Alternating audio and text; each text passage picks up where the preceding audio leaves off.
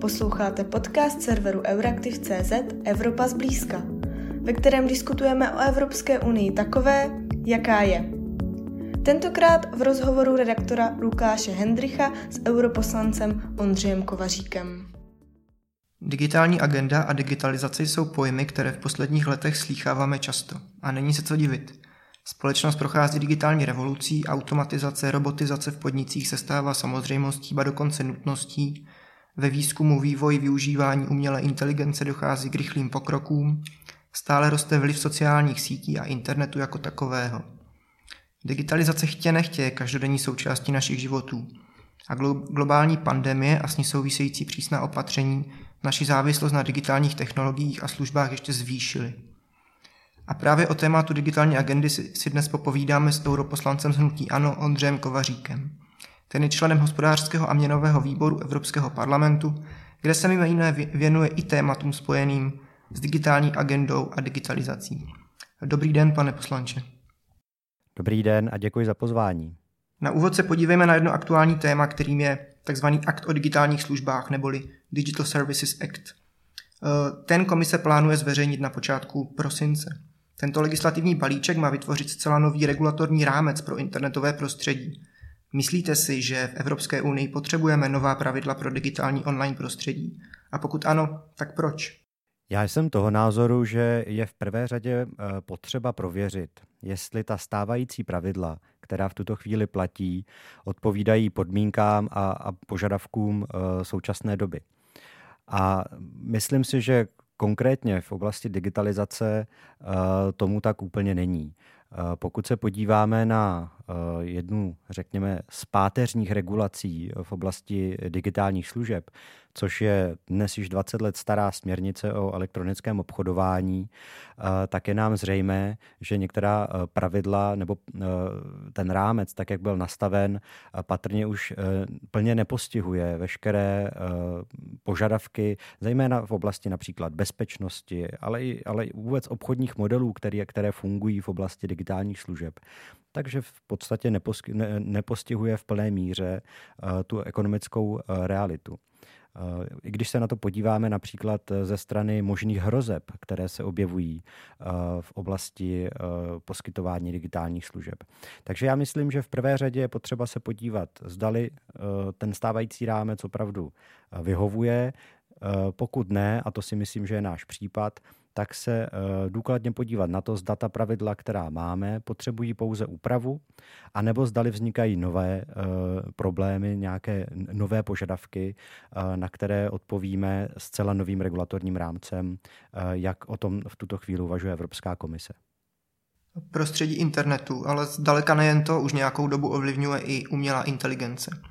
Třeba často netransparentní, pro někoho až tajemné algoritmy rozhodují o tom, jaký obsah se objeví před našima očima na sociálních sítích. Umělá inteligence má ale samozřejmě celou řadu jiných využití, ať už jde o rozpoznávání obličejů, hlasu, řízení dopravy, vyhledávání informací, hlasové asistenty a mnoho dalšího. Evropská komise v únoru tohoto roku vydala tzv. bílou knihu o umělé inteligenci, kterou zahájila celoevropskou diskuzi o budoucím směřování této technologie. A zatím se zdá, že komise by se ráda vydala cestou větší regulace, klade důraz na bezpečnostní hrozby, etické otázky – Kritici tohoto přístupu ale upozorňují na to, že přílišná regulace firmám a univerzitám sváže ruce a Evropské unii kvůli tomu ujede vlak, a to ve prospěch USA, po případě Číny. Jaký je v tomto ohledu váš pohled na věc? Jste zastáncem spíše větší regulace výzkumu, vývoje a využívání umělé inteligence? Nebo jste spíše proto, aby firmy i státy měly v této oblasti volnější ruce? Já bych byl v této oblasti zastáncem něčeho, eh, co bych možná postavil jako střední cestu mezi ty alternativy, které jste vyjmenoval. V prvé řadě je určitě důležité se na úrovni Evropské unie shodnout na nějakém základním rámci, eh, kterým, eh, nebo přes který budeme na oblast umělé inteligence pohlížet.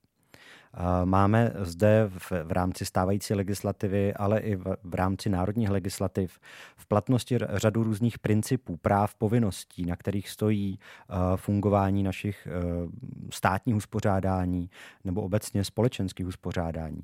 A myslím si, že tato pravidla nebo tato práva by, by měla být respektována a v zásadě jaksi plně aplikována i v případě využití technologií na bázi umělé inteligence.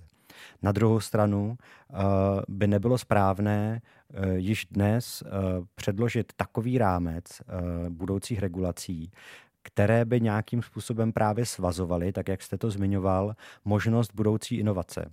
Měli bychom si uvědomit, že dnes eh, technologie na bázi umělé inteligence jsou využívány v celé řadě ekonomických odvětví a v celé řadě aplikací, ne, nejenom v digitálních službách, ale i v průmyslu, v energetice, ve zdravotnictví. A, a to jsou uh, určitě hm, oblasti, kde uh, využití těchto pokročilých technologií může přinést poměrně značný pokrok za prvé a za druhé uh, benefity na, na celospolečenské úrovni.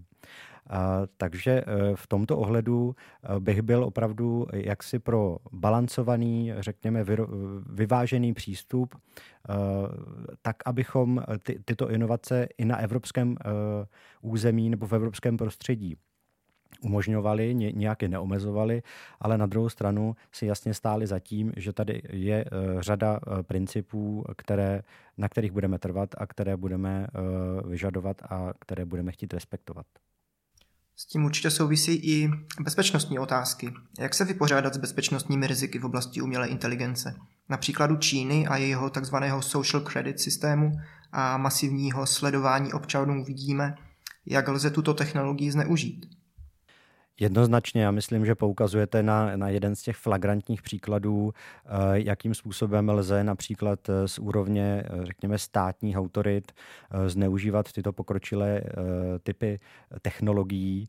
Myslím si, že to je právě přesně ten jaksi aspekt, na který jsem poukazoval, když jsem zmiňoval to, že máme zde v Evropě v platnosti a, a, a jaksi obecně zažité některé principy a některá pravidla přes které eh, určitě ji nechceme. A to je například respektování eh, práva na soukromí, respektování některých Eh, citlivých osobních údajů.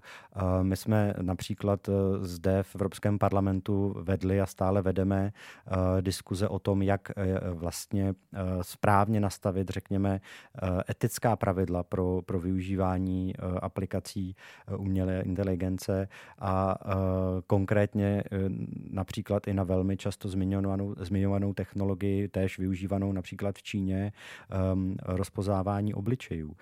Takže opravdu těch možných aplikací a těch případů eh, potenciálního zneužití, a to nejenom ze strany státních autorit, kde přece jenom ještě jsme schopni leco dohlédnout, ale například zneužití ze strany eh, některých soukromých eh, subjektů, tak to, to riziko je opravdu vysoké a musíme s ním eh, být schopni pracovat a na ten rámec nastavit takovým způsobem, abychom eh, zejména směrem k občanům eh, tato, tato rizika ehm, eliminovali nebo je aspoň na tato možná rizika upozorňovali.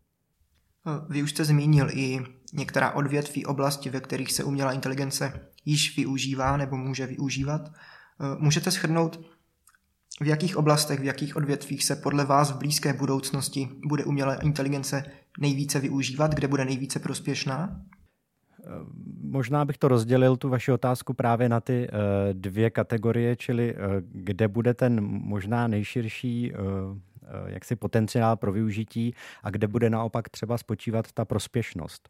Eh, myslím si, že eh, z hlediska toho, té šíře možnosti využití si prakticky neumím představit ekonomickou oblast, například do které by nějakým způsobem nebo některá z technologií fungující na bázi umělé inteligence nevstoupila. A již dnes je to plně funkční, aniž bychom si to třeba jako uživatelé uvědomovali, například v oblasti poskytování finančních služeb, eh, v oblasti maloobchodu, v, v rámci elektronického obchodování.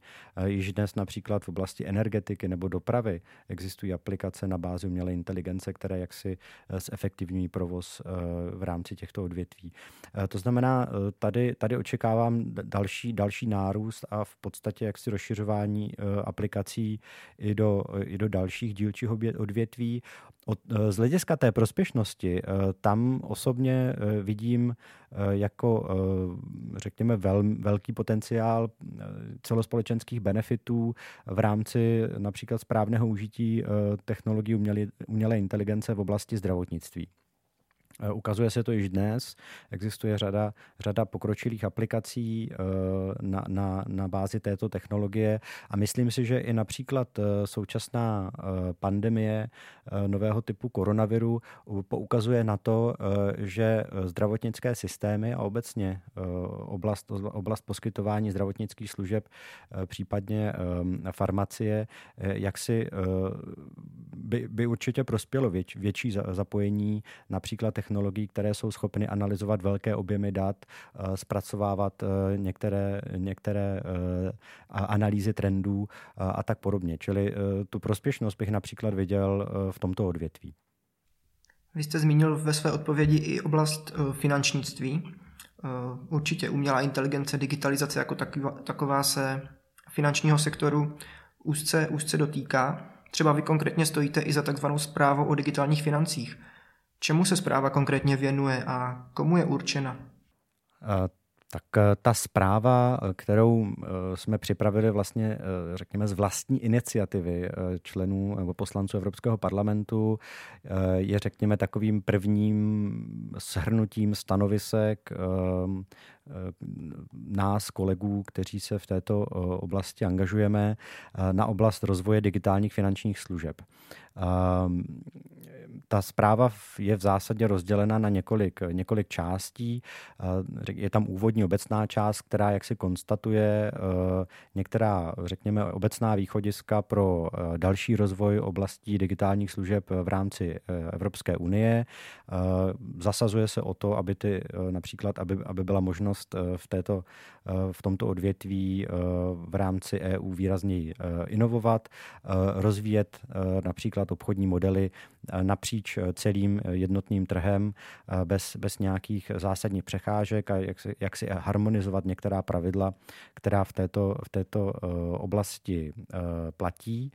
A pak se konkrétně ta zpráva věnuje třem, řekněme, klíčovým oblastem, které z hlediska budoucího eh, vývoje eh, digitálních finančních služeb se zdají jako klíčové. Eh, ta jedna oblast se týká takzvaných kryptoaktiv, jakkoliv to může znít tajemně, tak jsou to opravdu různé typy již dnes, myslím, obecně známých virtuálních měn, různých jaksi tokenů, které se používají pro uh, uh, poskytování nebo naopak uh, zaplacení služeb a které v zásadě fungují na plně digitálním základě, například s využitím některých, některých technologií, jako třeba blockchain nebo, nebo DLT.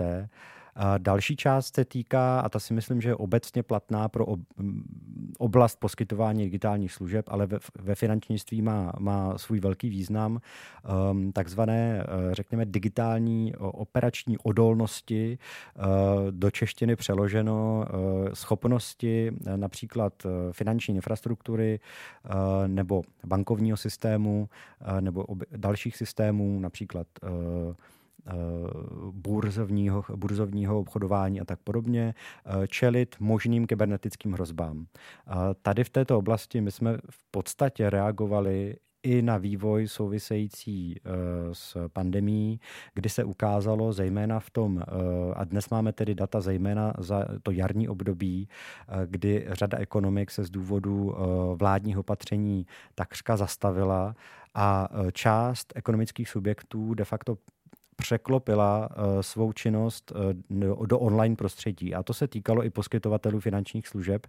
A právě uh, s ohledem na nárůst těch aktivit v online prostředí se objevil velký nárůst vlastně pokusů o takzvané kybernetické ataky.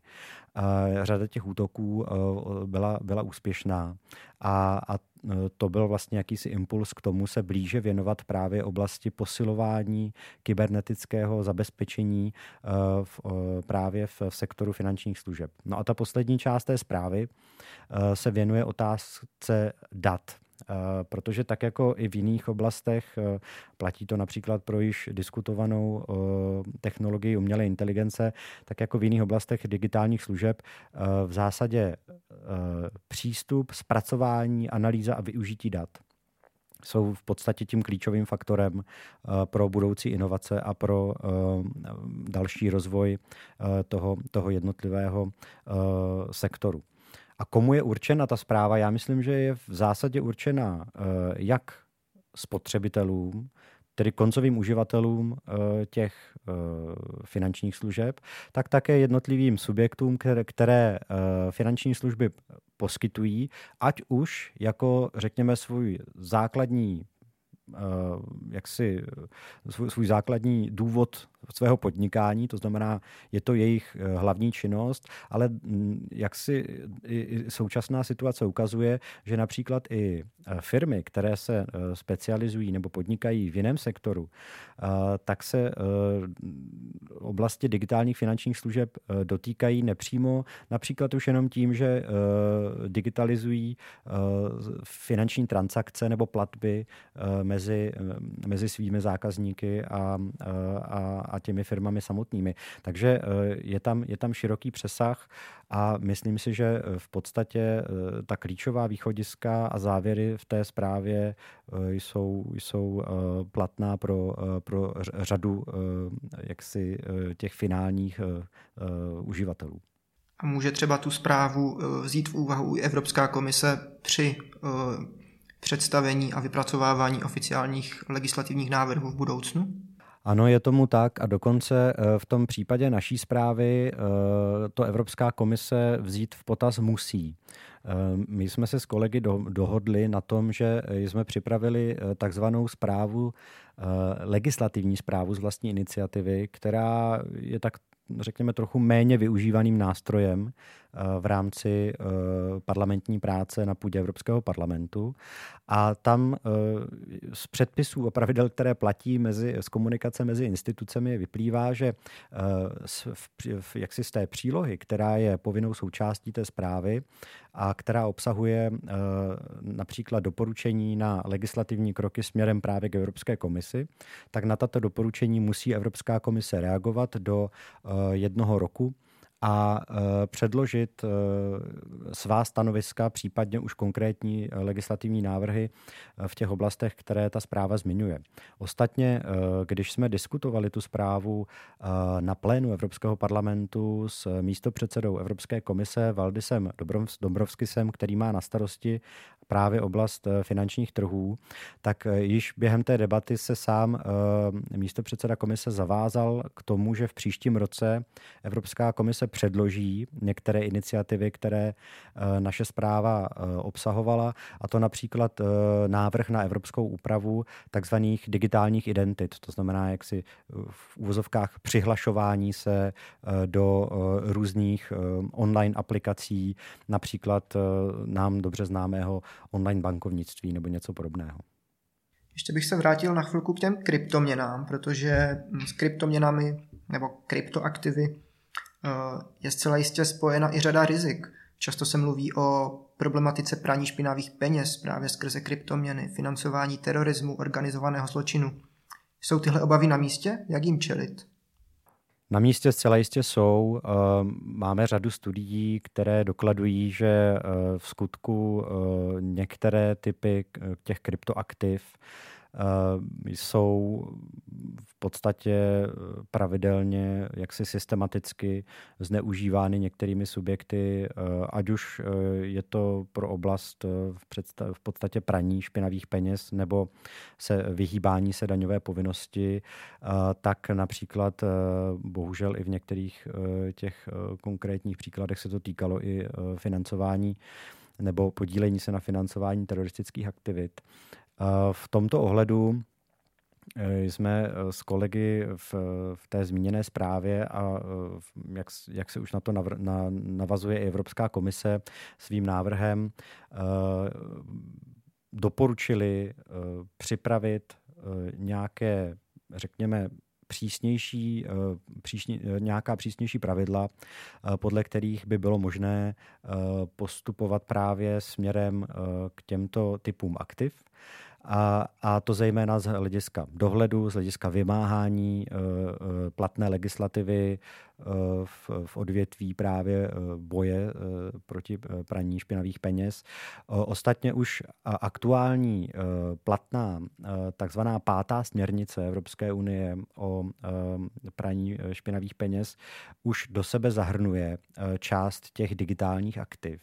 A my jsme v zásadě vyzvali Evropskou komisi, aby při uh, novelizaci uh, této směrnice, která se plánuje uh, opět již uh, příští rok, uh, plně zohlednila právě možná rizika, která vyplývají z stále širšího využití různých typů kryptoaktiv nebo digitálních měn. A e, já si myslím ještě z druhé strany, protože samozřejmě, e, jak si tato aktiva běží na technologických platformách, které jsou velmi často obtížně dohledatelné, nebo e, velmi často se obtížně dohledá například jejich provozovatel nebo správce, tak si myslím, že na druhou stranu bychom měli vybavit například dozorové nebo dohledové orgány, ať už na evropské úrovni nebo, nebo na úrovni členských států, odpovídajícími technologiemi a odpovídajícím know-how, tak aby byli schopni například trasovat i některé uh, platební uh, transakce, které probíhají právě uh, prostřednictvím těchto, těchto kryptoaktiv. A to například ve chvíli, kdy dochází k, ke konverzi mezi touto digitální měnou a, a měnou klasickou, tak jak, tak jak ji používáme nebo jak ji známe z běžného obchodního styku. Pojďme se přesunout k dalšímu tématu, ať už na začátku zmíněný akt o digitálních službách nebo umělá inteligence, digitalizace, automatizace, robotizace. To vše se ve velké míře dotýká malých a středních podniků. To je mimochodem i téma, kterému se v Evropském parlamentu věnujete také vy. E, malé a střední podniky se v dnešní době často potýkají s konkurencí v podobě technologických gigantů či s neúměrně vysokými investicemi právě do digitalizace a do moderních technologií. Co byste jim v tomto ohledu doporučil, jak nezaspat dobu, ale zároveň tento tlak ustát? Uh, to je asi klíčová otázka pro uh, právě rozvoj toho sektoru malého a středního podnikání. A znovu uh, bych tady použil právě příklady, které ukazuje současná pandemie. Eh, ukazuje se, že zejména ty podniky, které jsou schopny rychle inovovat, které jsou schopny do svých uh, interních procesů, ale i, vlastně do svých obchodních modelů uh, integrovat digitální technologie a opřít se o ně a využívat je, tak jsou schopny právě jednak posílit obecně svoji odolnost vůči šokům, eh, jak, jakým, eh, jakým dnes čelíme, ale eh, zároveň jak si nabízet nějaká inovativní řešení z hlediska toho, toho svého vlastního podnikání a tak tak to v podstatě i zvýšit svoji konkurenceschopnost na trhu. Nejsem si jistý, jestli ta otázka v skutku stojí tak, jak čelit tlaku právě těch, řekněme, globálních velkých technologických firm, velmi často jak si je, to, je to trošku boj eh, toho Davida s Goliášem a nejsem si jistý, jestli eh, je vůbec ambicí některých těch menších firm se s tím, se s tím popasovat. Já tady se spíš snažím hledat některá, některá možná pozitiva, některá, některé synergie. Ukazuje se, že například možnost využití těch, řekněme, globálních distribučních kanálů, které poskytují třeba velké technologické firmy, zase eh, naopak rozšiřují eh, pro ty malé nebo střední firmy eh, možnost zasáhnout mnohem širší trhy, než pokud by se třeba jaksi zaměřili na nějaké běžné marketingové postupy a řekněme na nějaké lokální trhy ve, ve svých zemích. Takže umím si představit, že je tam samozřejmě do jisté míry hrozba, na druhou stranu jsou tam i příležitosti. Ale to klíčové sdělení je asi opravdu jak si ne, nebát se toho těch, nebát se toho využití nových technologií. Ono velmi často, a to je pravda, se může jednat o například vyšší úvodní investici, a tady se i ze strany, myslím, Evropské unie, případně Eh, národních států eh, je snaha například některé tyto úvodní investice eh, podpořit nějakou finanční dotací nebo subvencí nebo něco podobného. Ale pokud, pokud daná firma je schopná překonat tu, tu úvodní investici, tak velmi často se právě může jednat o zefektivnění činností, úsporu nákladů na jiné straně a tak podobně. Takže já bych opravdu viděl digitalizaci nejenom jako příležitost, ale de facto jako nutnost pro uh, nějaké přežití uh, a, a rozvoj uh, toho, toho podnikání v příštích letech. A myslím, že zrovna současná situace, jakkoliv je složitá, tak v tomto, pohledu, v tomto ohledu poskytuje právě tuto příležitost. Tím se dostáváme k další otázce. Pomáhá nějak Evropská unie malým a středním podnikům právě v oblasti digitální agendy a s tím souvisejících investic? Eh, řekl bych, že Evropská unie pomáhá, ale eh, z mého pohledu by určitě mohla pomáhat víc. Eh, I v, i v tomto ohledu já osobně vítám například závazek, že eh, příští finanční období, to znamená to, které začne rokem 2021 a bude obsahovat řadu eh, finančních programů eh, pod hlavičkou Evropské unie, si dává za cíl alespoň 20% prostředků věnovat právě na digitalizaci evropské ekonomiky. To si myslím, že je velmi důležité a osobně bych určitě uvítal, kdyby řada těchto programů právě si brala jako za cíl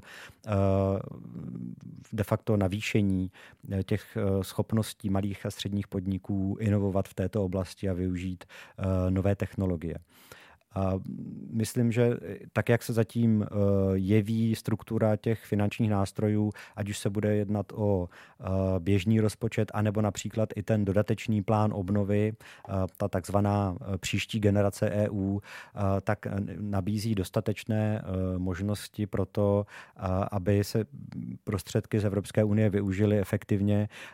Myslím, že dalším poměrně zajímavým nástrojem je úvěrová politika pod hlavičkou Evropské Evropské investiční banky, která se z velké části také zaměřuje na, na malé a střední podniky. Eh, to znamená, existují tady některé, si myslím, dobré předpoklady, je to jakýsi eh, dobrý úvodní eh, první krok.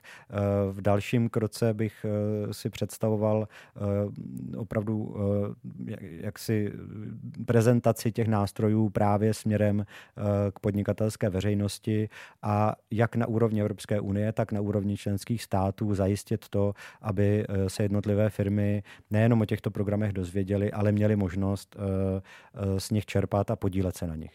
To považuji za klíčové.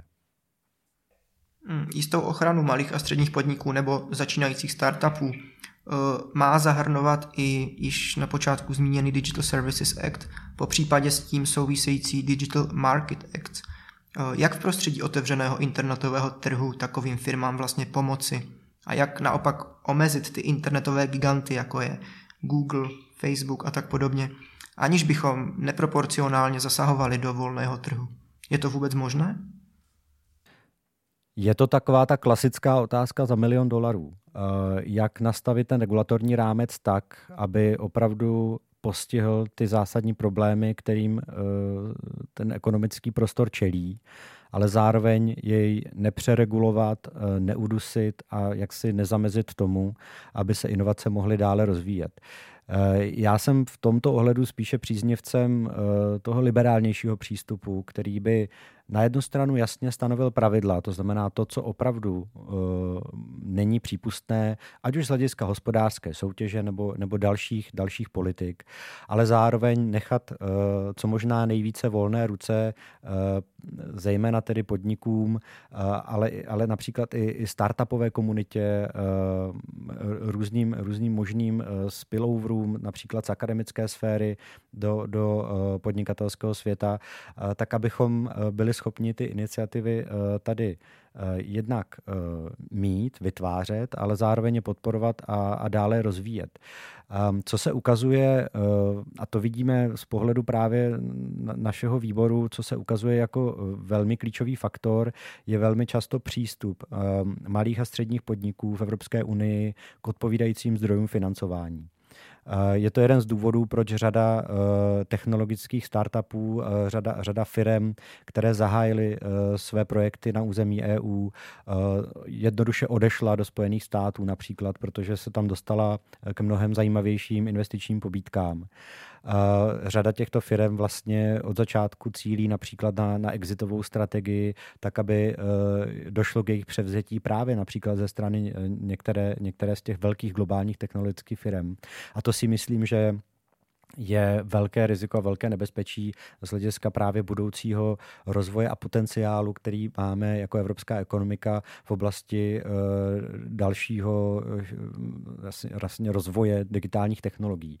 Uh, pokud nevyřešíme tuto otázku, tak můžeme, můžeme mít velmi benevolentní a velmi eh, vstřícné podnikatelské prostředí, eh, ale eh, pokud se tady ty firmy jaksi nebudou schopny dále rozvíjet, tak z velké části se můžeme dočkat toho, že, že budou znovu odcházet někam jinam a, a to si myslím, že je velká škoda, protože máme tady řadu, řadu talentů.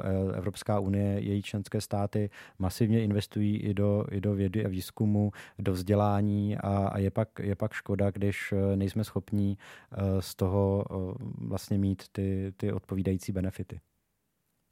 A jak toto změnit? Napadá vás nějaká legislativní cesta? Jak jsem zmínil, vy jste členem hospodářského měnového výboru Evropského parlamentu. Existuje nebo projednáváte v současné době nebo chystáte se projednávat v budoucnosti nějakou legislativu, která by se tady tohoto týkala? Jak podpořit malé a střední podniky v Evropské unii? Pokud se to týká čistě té otázky financování, tak tam je řada iniciativ, některým se budeme věnovat. Já bych možná z toho, co jsme eh, projednali v poslední době, tak eh, bych připomněl právě ty, ty nástroje, které se budou pod hlavičkou jednak evropského rozpočtu a jednak toho plánu obnovy eh, snažit podporovat různé typy odvětví. Například jsme s kolegy schválili nařízení, kterým, kterým se ustavuje program Invest EU, který v sobě sobě obsahuje eh, v podstatě celý eh, jeden pilíř právě podpory malým a středním podnikům. Eh, zmiňoval jsem tady iniciativy pod hlavičkou Evropské investiční banky, to je, to je dlouhodobá politika. Tam si myslím, že bychom měli jak si být schopni zajistit odpovídající objem prostředků na jednu stranu, ale také eh, zajistit to, aby eh, ta administrativní složitost, eh, která se někdy pojí s čerpáním těch prostředků, tak aby byla snížena. A do budoucna samozřejmě jedna, jedna oblast jsou ty digitální finanční služby, o tom jsme se bavili, tam si myslím, že je též možné najít některé, řekněme, synergie právě na podporu rozvoje malého středního podnikání. A druhá oblast je iniciativa, která byla nedávno eh, předložena ze strany Evropské komise, která se týká rozvoje Unie kapitálových trhů. A to je právě přesně iniciativa, která myslím, že v tuto chvíli v sobě obsahuje eh, nějakou eh, půl druhou desítku různých konkrétních opatření. To je právě iniciativa, která by měla směřovat k jaksi povzbuzení těch možností financování pro evropské podniky například nad rámec eh, těch běžných bankovních úvěrů, eh, možnost hledání takzvaného tržního financování, eh, možnost větší účasti například drobných investorů na, na financování podniků v Evropské unii. A tím, že je to unie kapitálových trhů, tak jak si i, i překročit, řekněme, ty národní limity, národní rámce, ve kterých se velmi často ty jednotlivé firmy pohybují a nabídnout jim odpovídající prostředí na, na úrovni celé EU, respektive respektive jeho vnitřního trhu. To znamená, to jsou asi eh, iniciativy, které bych eh, v tomto ohledu vypíchnul, řekněme, pro eh, nadcházející nejbližší období. Nakonec mě napadá jedna obecnější otázka. Celý svět nyní prochází pandemí, lockdowny, čelí ekonomické recesi. Jak se můžeme z této situace v kontextu digitalizace do budoucna poučit? Na co se zaměřit? Na co si dát pozor? Nebo jinými slovy, co pozitivního nám pandemie v této oblasti může přinést?